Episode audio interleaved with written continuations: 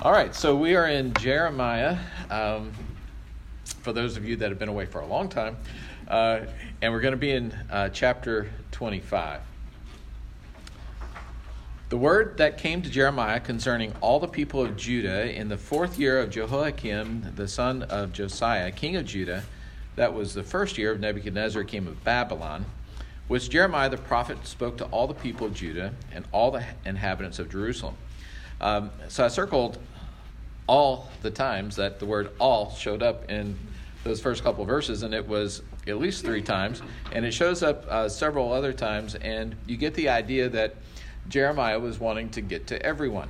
Um, he, the message was concerning all the people, and the prophet spoke to all the people of Judah and all the inhabitants of Jerusalem. So uh, he was tr- really trying to get the message out, and he had been doing so, it says in verse 3, for 23 years, which is a lot of years. Um, from the 13th year of Josiah and so forth, um, all these time and date stamps. Um, just a, for those of you that like the footnotes, um, where in we have this in my Bible, a parenthetical statement. That was the first year of Nebuchadnezzar, king of Babylon. People have tried to reconcile this and say, well, you know, it looks like we were maybe a year or two off, and was it really that year? And um, they've worked this out. There are um, a couple years, uh, I mean, a couple different ways of recognizing, of rather recognizing when a, a person's reign started. Was it when they were, you might say, nominated versus when they first ascended or made their first conquest or whatever? Anyway, so it all works out. It's not not a big deal. Um, but look at what he says in verse 3. It says, I have spoken, I'm sorry, it says, The word of the Lord has come to me, and I have spoken persistently to you, but you have not listened. You have neither listened nor inclined your ears to hear, though, although the Lord persistently sent to you all his servants and prophets saying, Turn now, every one of you, from his evil way and evil deeds, and dwell upon the land that the Lord has given to you and your fathers from of old and forever. Do not go after other gods to serve and worship them, or provoke me to anger with the work of your hands. Then I will do you no harm. Yet you have not listened to me, declares the Lord. There, that I'm sorry, that you might provoke me to anger with the work of your hands to your own harm. We could copy paste this little summary across probably all of the 24 preceding chapters of Jeremiah. It is, um, as some people think, a summary statement for everything that is that has happened. Uh, what's the big idea? Repent or receive God's wrath. Pretty straightforward. Look at verse 5. Turn now, every one of you, from his evil way and his evil deeds Repent means, right? We know this turn around, walk a different way. Repent, turn now, every one of you. In Matthew 3 2, we hear what John the Baptist said. Guess what he said? Repent, for the kingdom of God is at hand, right? One chapter over, in Matthew 4 17, what did they say? Jesus said, Repent, for the kingdom of God is at hand. So God's been pretty consistent about this message. I was thinking about this, which I think is kind of interesting and maybe has some application for us today. What about all of the audiences for Jeremiah's message from God and John the Baptist's message from God and Jesus' message? What are those? What about the audiences? They were all kind of churchy people, right? They were he, they were all speaking to people who were, in Jeremiah's case, people who had received the law and were God's chosen people and been brought into the promised land and had the temple, right? And he was telling them to repent. And John the Baptist wasn't, you know, he didn't like fly out of country to, you know, give the message to the unpeopled regions of the world. He was preaching to people who, you know, the Pharisees and the Sadducees and and you know all those people. I mean, that's who he was preaching to, and and so was Jesus. So, I think it's interesting all of those people had some background, they had some context, they had already been presented with the standard, so it was easy to say repent, right? To hold them up and say, you're not meeting that standard. I think this may be why the preacher on the corner who just says repent is probably overlooking a little background work that they probably need to do, right? Um, to bring to mind, because the modern person is going to say, I think you need the work. I think I'm fine, right? Which your your great example of that is the one that Pastor Bobby's been going to over and over from the first couple chapters of Romans, right? Because this is what Paul does. Paul has a dual audience, remember? He's been preaching to the Jews, but he's also got all these Greeks there in Rome, or pagans, Romans and Greeks. But he holds them up to their own standard, right? I just love this because it's, you know, even if you don't believe the Bible, you don't even follow your own rules. And I think that's a great piece of foundational work that we see Paul doing to a different um, environment uh, that we don't necessarily see Jeremiah, John, or Jesus doing because they already had the standard before them. I, I just that just struck me um, about that message. Uh, I mentioned that this message went to everyone, but look at verse 4. It says, You have neither listened nor inclined your ears to hear, although the Lord persistently sent to you all his servants and prophets. So it, Jeremiah wasn't the only one, right? Lots of prophets were going around in this roughly the same uh, uh, time span. There was some overlap there. But look at it. They had not listened, so they had heard the message and not acted on it. But furthermore, they had not even been inclined to listen. Right? So they had not put themselves in a position to hear. So if I show up to church, that's just step one, right? Because if I spend most of the sermon scrolling through my phone, I haven't listened. I may have put myself in a position, but I haven't taken the next step. They're guilty on both counts. They haven't listened, and they haven't even been inclined to that. They haven't been tuned toward that. They haven't been exposing themselves to, to the message. They weren't even ready. Look at what the message was again. Turn from your evil way. So I picture that as being kind of their their whole lifestyle had deviated, right? Um, the pattern of their life had really gotten off track.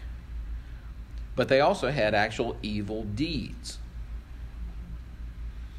And then there's this thing every one of you, right? So it wasn't just the leadership, although they were corrupt. It wasn't just the priests or the there's going to be a special indictment to the shepherds we'll come across if I pick up the pace. Um, it wasn't just them, it was every one of them, right? So it said, turn from your evil way, but also look at your evil deeds. So not just things that you were doing, but the whole pattern of your life had gone off. But then look at this. What was the other thing? said, I want you to turn from your evil way. I want you turn from your evil deeds, and I want you to dwell upon the land. I think that's interesting. So here's some things not to do, but here's one I want you to do dwell upon the land that the Lord has given to you and your fathers from old and forever. Isn't it weird that one of the big indictments is that they were not even enjoying the blessings that they had already been given? What God had given them was not enough.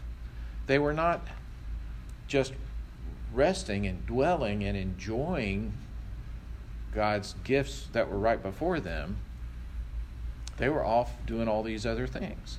And God saying, Look, just stay away from this and just enjoy this. Just dwell, fully occupy the blessings that we have. And of course, I think this speaks to us today. You know, mm-hmm. why are we constantly looking elsewhere for things when we we probably don't really even enjoy the things that we have? Um, and then finally, don't go after idols. Keep me on the throne. It was three simple things that were consistently bungled. Um, so there you go. Um, verse 8 Therefore, thus says the Lord of hosts, because you have not obeyed my words, behold, I will send for all the tribes of the north, declares the Lord, and for Nebuchadnezzar, the king of Babylon, my servant. Interesting. And I will bring them against this land and its inhabitants, against all those surrounding nations. Here, that word all showing up again. I will devote them to destruction and make them a horror, a hissing, and an everlasting desolation. That's that's just bad. Um, Moreover, I will banish from them the voice of mirth, the voice of gladness, the voice of the bridegroom, and the voice of the bride, the grinding of the millstones and the light of the lamp. All those good things, not only am I going to destroy things, but all the good things are going to go away. The laughter, the celebrations, the enjoyment, right? Um, probably big celebrations weren't super common, I would think, back then. Really special occasions when you had a wedding, when the harvest came in, right? When there was oil for the lamp. Those were really good things. All that's going away. Verse 11 The whole land shall become a ruin and a waste, and these nations shall serve the king of Babylon 70 years. Then, after 70 years are completed, and uh, we've we've seen this off and on uh, through um, our studies through the years. Uh, Seventy years was uh, kind of a ballpark.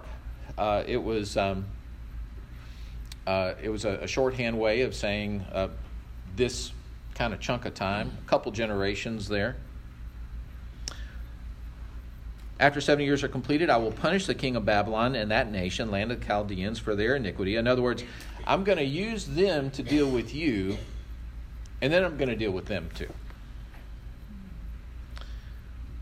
Verse 13 I will bring upon the, that land all the words that I have uttered against it, everything written in this book, which Jeremiah prophesied against all the nations. For many nations and great kings shall make slaves even of them and I will recompense them according to their deeds and the work of their hands. And we saw this when we studied Daniel. Um, the Assyrians, who God had used to take care of the northern tribe, gave way to the Babylonians, who God is going to use to take care of uh, the southern uh, tribe in Jerusalem. But they're not going to last either. Cyrus and the Persians are going to take care of them. And then we know that didn't last, right? Alexander the Great came in after that. Just this wave upon wave of um, civilizations there. Verse 15. We have a lot of pictures of God in the Bible. Uh, in your margin, you can write here, This is God the bartender. I didn't come up with that. A comment, commentator came up with that. I thought that was funny. Thus says the Lord, the God of Israel, said to me, Take from my hand this cup of the wine of wrath, and make all the nations to whom I send you drink it. They shall drink and stagger and be crazed because of the sword that I am sending among them. So I took the cup from the Lord's hand and made all the nations to whom the Lord sent me drink it. Jerusalem and the cities of Judah, its kings and officials, to make them a desolation and a waste, a hissing and a curse, as at this day. And then we have this list uh, Pharaoh, king of Egypt, um, the land of Uz, the Philistines, Ashkelon, Gaza, Ekron, all the guys, Edom, Moab, Ammon. We we hear you know we talk about the Edomites and the Moabites and the Ammonites, all these guys, uh, all the way down, and we're going down Dedan, Tema, Buz. Um, these are some of these are descendants of Esau, and now we're kind of trickling down into uh, Arabia and down into Egypt, right? So this he's gathering up all of these. Verse 24, all the kings of Arabia, all the mixed tribes dwell in the desert. So these are the nomadic uh, peoples. Uh, on down, verse 26 all the kings of the north, far and near, one after another, and all the kingdoms of the world that are on the face of the earth, and after them the king of Babylon shall drink. In other words, nobody in this region is going to be spared. Verse 27 Then you shall say to them, Thus says the Lord of hosts, God of Israel Drink and be drunk, and vomit, and fall and rise no more, because of the sword I am sending among you. And in case anyone wants to know, this is not optional. Verse 28 And if they refuse to accept the cup from your hand to drink, then you shall say to them, Thus says the Lord of hosts, You must drink. For behold, I begin to work disaster at the city that is called by my name, and shall you go unpunished? You shall not go unpunished, for I'm summoning a sword against all the inhabitants of the earth, declares the Lord of hosts. In other words, if I'm going to judge Israel, um, Jerusalem, don't you think I'll judge you? And that's the message there. Um,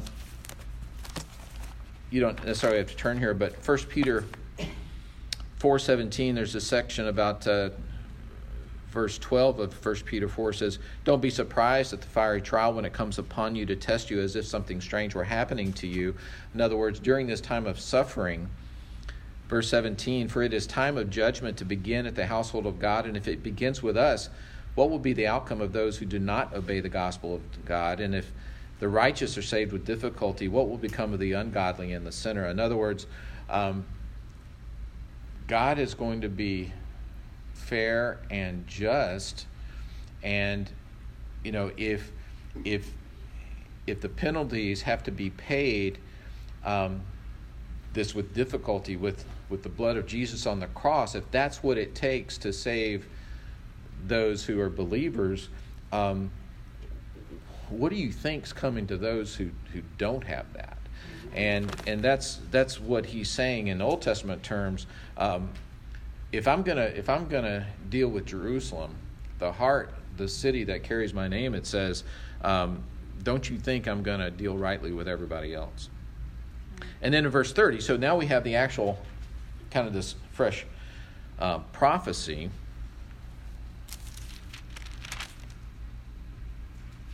Oh, by the way, I want to make one note. Um, in verse 26 all the kings of the north far and near one after another and all the kingdoms of the world that are on my face and after them some of your translations may say the king of sheshach shall drink so sheshach is not well is not where gals go to hang out um, and do their crafts. Um, sheshach is a code word for babylon. So the word that the Hebrew way of expressing Babylon apparently used the second and the eleventh letters of the Hebrew alphabet.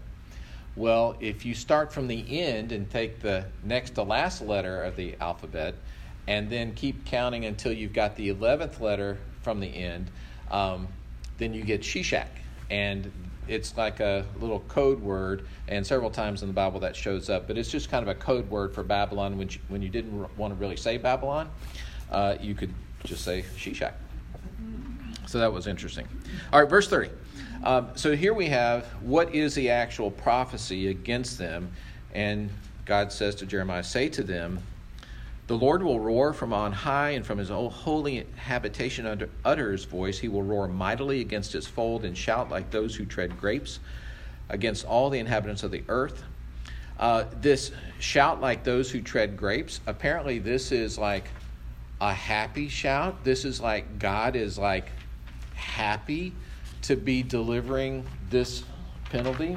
One commentator says, you know, this is like God's busting bodies like grapes are busting uh, under the feet of people. I mean, this is pretty graphic, but it's like God is happy that justice is finally going to happen here, which is kind of a kind of a odd thing to hear, but there we have it. Verse 31 The clamor will resound to the ends of the earth, for the Lord has an indictment against the nations. He is entering into judgment with all flesh, and the wicked he will put to the sword. Verse 32 Thus says the Lord of hosts, Behold, disaster is going forth from nation to nation, and a great tempest is stirring from the farthest parts of the earth. Uh, in Jeremiah chapter 1, verse 5, we hear, verse 4, it says, Now the word of the Lord came to me, saying, Before I formed you in the womb, I knew you. Before you were born, I consecrated you, I appointed you a prophet to the nations.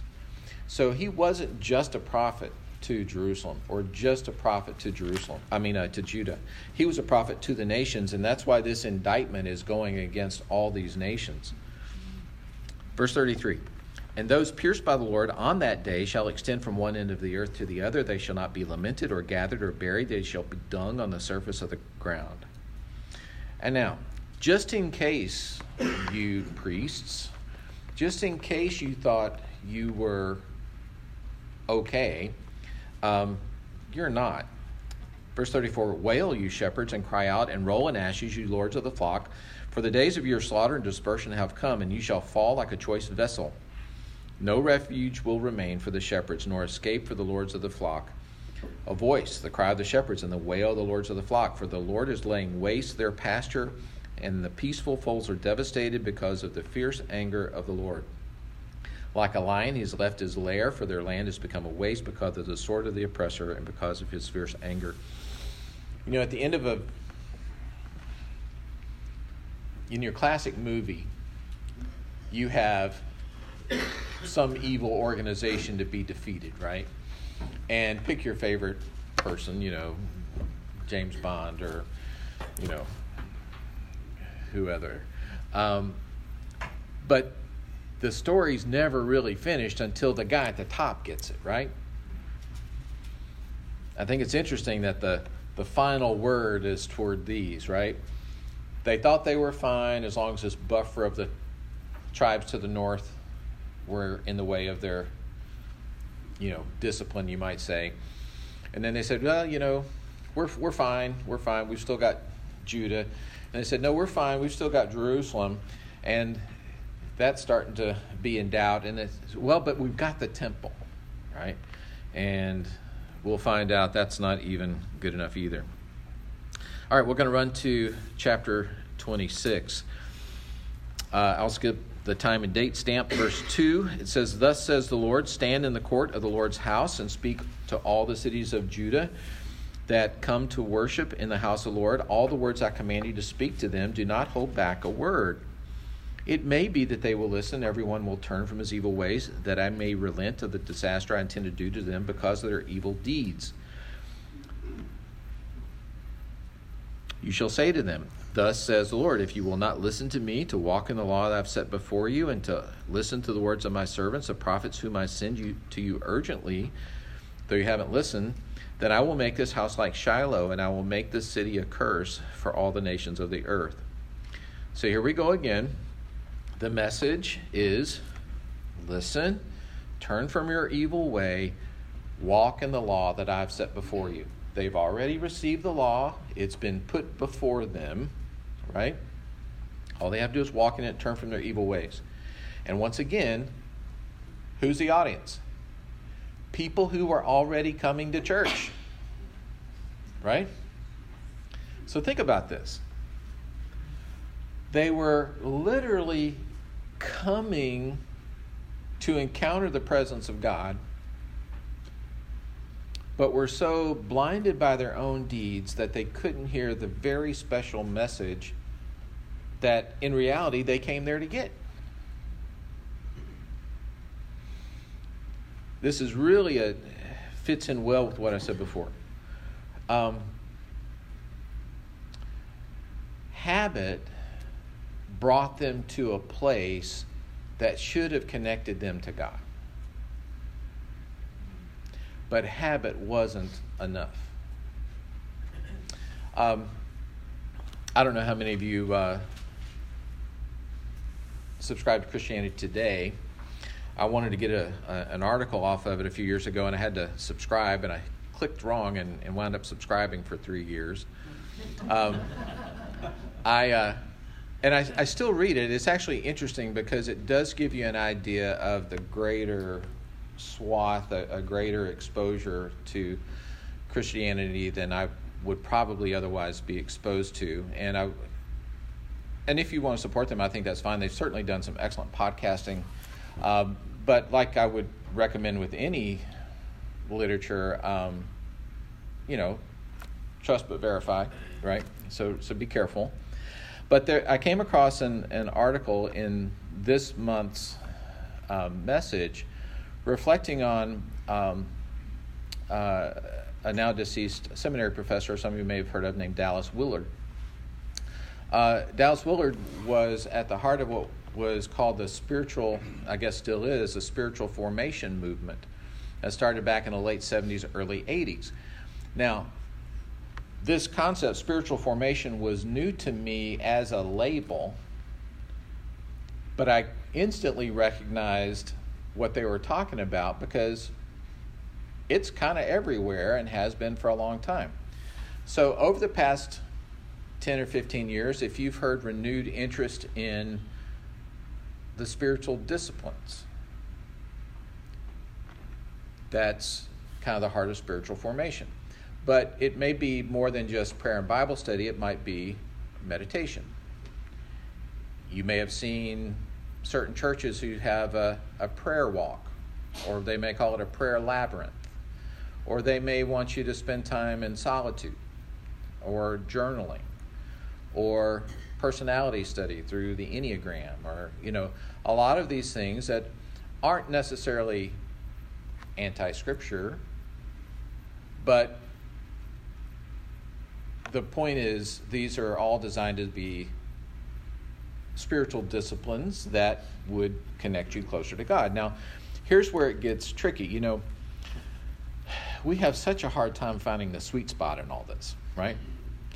Is it good to devote yourself to prayer and Bible study? Absolutely. There's even evidence that God wants us to focus on good things that aren't necessarily scripture or not necessarily coming to church. I mean, Philippians 4 right? If there's anything good and worthy and trustworthy, right? Think on these things. So that's good. The problem is, somewhere along the way, some of the devotees of this spiritual formation movement have gotten more interest in the tasks and the disciplines than what should have been the object of those disciplines, right? And so they might say, well, well, anyone should get the benefit of meditation, right? Well, you know, if you get your mind in a pers- certain state to perhaps listen closer to the Holy Spirit, if you're not careful, you might be listening to other spirits, right? Um, we just can't ever get it quite right. I mean, so nowadays you have people all over the world who are spending lots of time in meditation. Uh, some of you recreate with golf. Um, I recreate with the occasional poker tournament. I spend way less than people spend on golf, by the way. I came across a, you know, the internet knows who you're interested in. I was exposed to a guy who's a decent poker player bragging about the fact that he had spent 10,000 hours of meditation over the past few years. He had been charting this. Well, that's great, but I doubt that led him to God. Right? There are there are people who have been in the forefront of this spiritual formation movement who come from backgrounds, um, some of the Catholics and so forth, who are very interested in solitude and all those sorts of things, which again aren't necessarily bad in and of themselves. But some of the people that have gotten have become proponents of this, and some of this is showing up in our seminaries and stuff like that. Um, I saw one statement appropriately attributed to him that said, well, you know, for people that are engaged in these activities, I think they might be able to find their own way to God, and he kind of left out Jesus, right?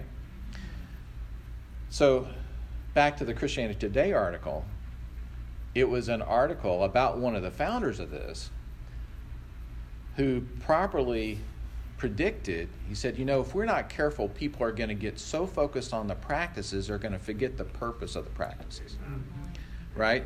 And so I don't really fault Dallas Willard because he saw up front that this was something that, you know, was part of, you know, a, you might say discipleship, but you can't just do that.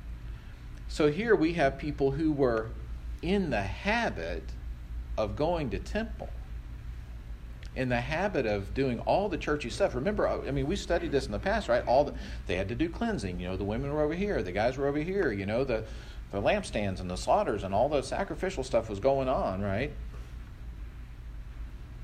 But they didn't hear the message of the guy that was standing there telling them what to do. I mean, so habit is only, you know, habits can sometimes keep you heading in the right direction when your own willpower lacks, right? I mean, there's nothing wrong with developing a habit of, you know, quiet times and all those sorts of things, right? So I'm not against any of that.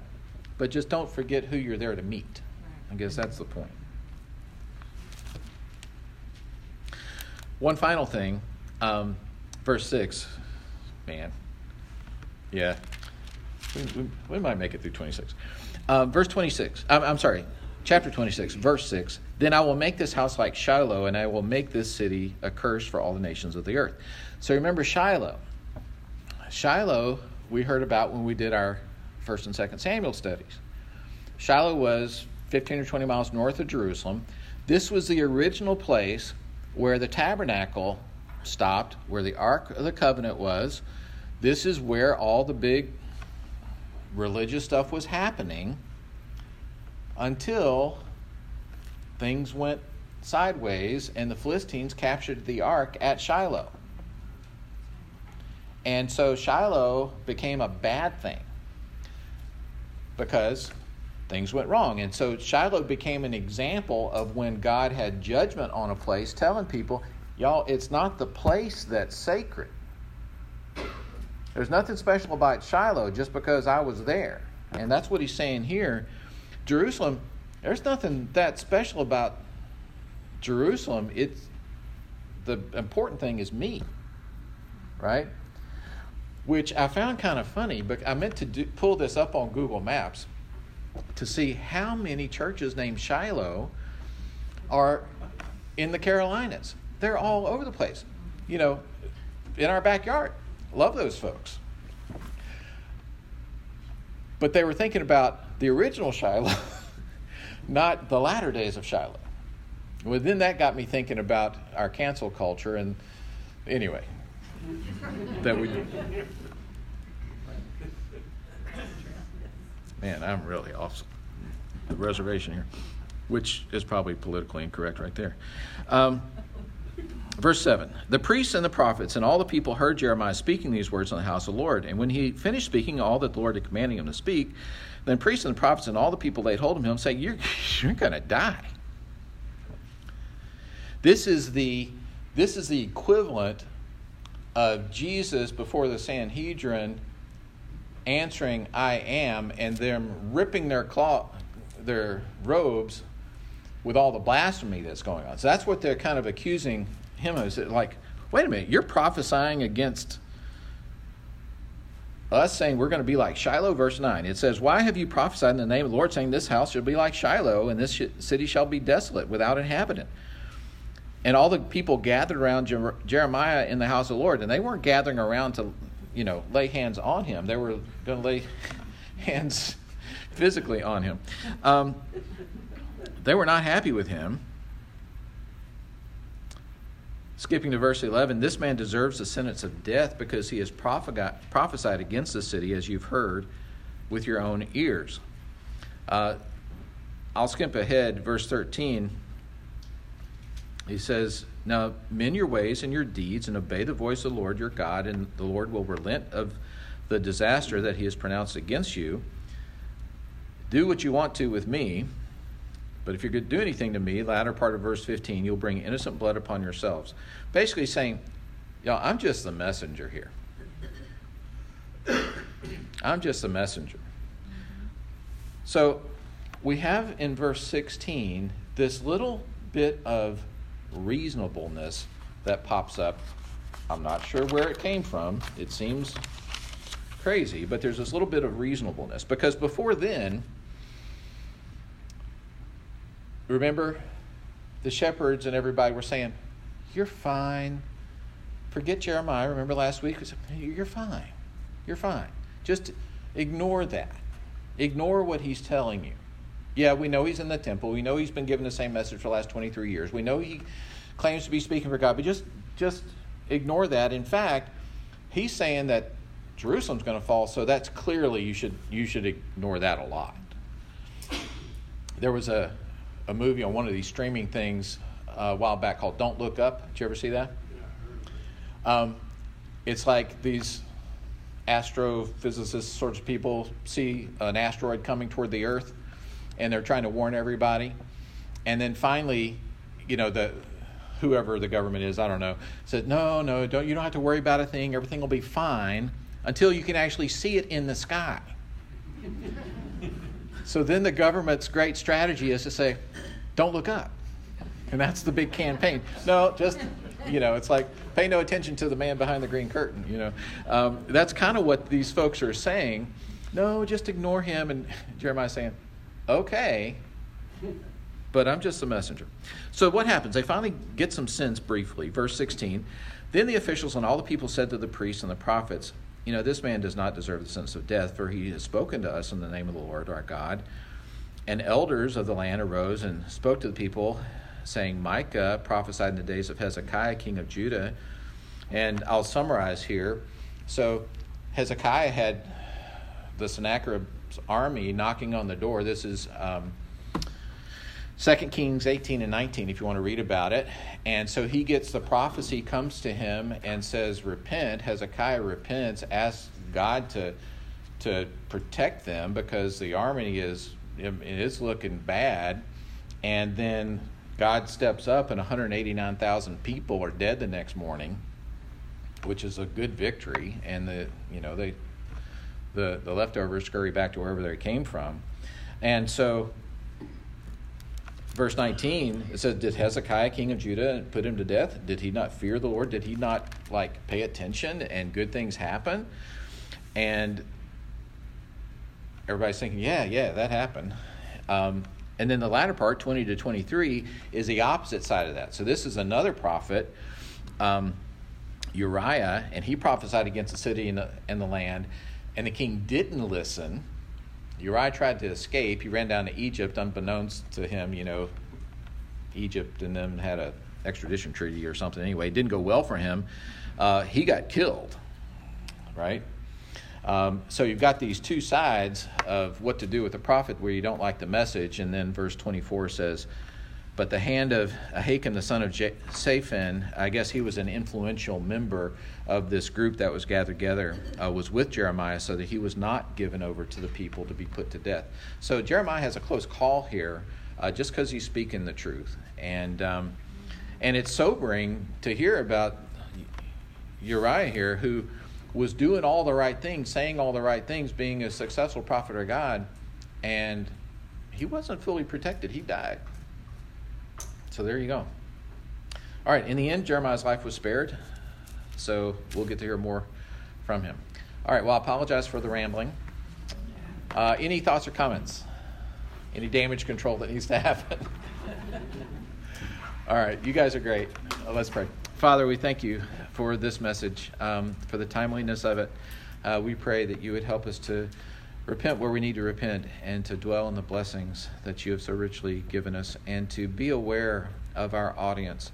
Um, uh, any background work we need to bring to them in order to share them with them the gospel. We thank you uh, for uh, the fact that you have grafted us in uh, through Jesus. In his name, amen. Thanks, everybody.